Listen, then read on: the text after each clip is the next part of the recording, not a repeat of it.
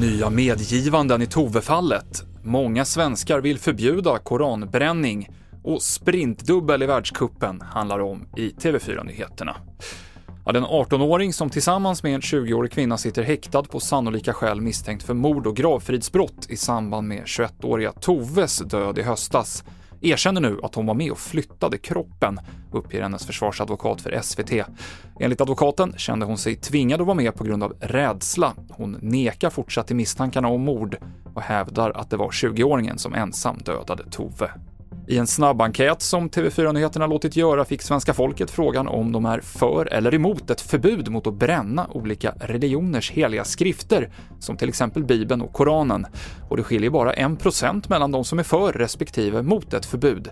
Vår politiska kommentator Ann Tiberg.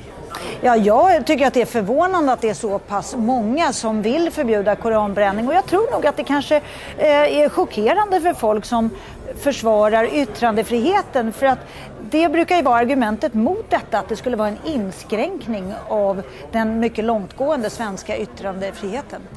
Och hur tolkar du det som framkommer här? Jag tror nog att det, till del kan det nog spegla, spegla en oro som finns bland folk eh, efter till exempel påskkravallerna förra året och den här koranbränningen i år. Det har ju, eh, speglar ju eh, en djup splittring i det svenska samhället och kraften i de här internationella reaktionerna har säkert fått folk att tänka till kring det här. Sa Ann Tiberg till August Håkansson.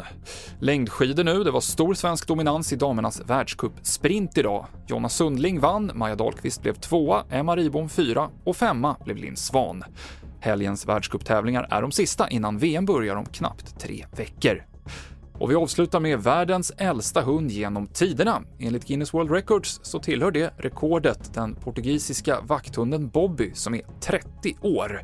Den här rekordåldern har bekräftats genom portugisiska myndigheters husdjursdatabas.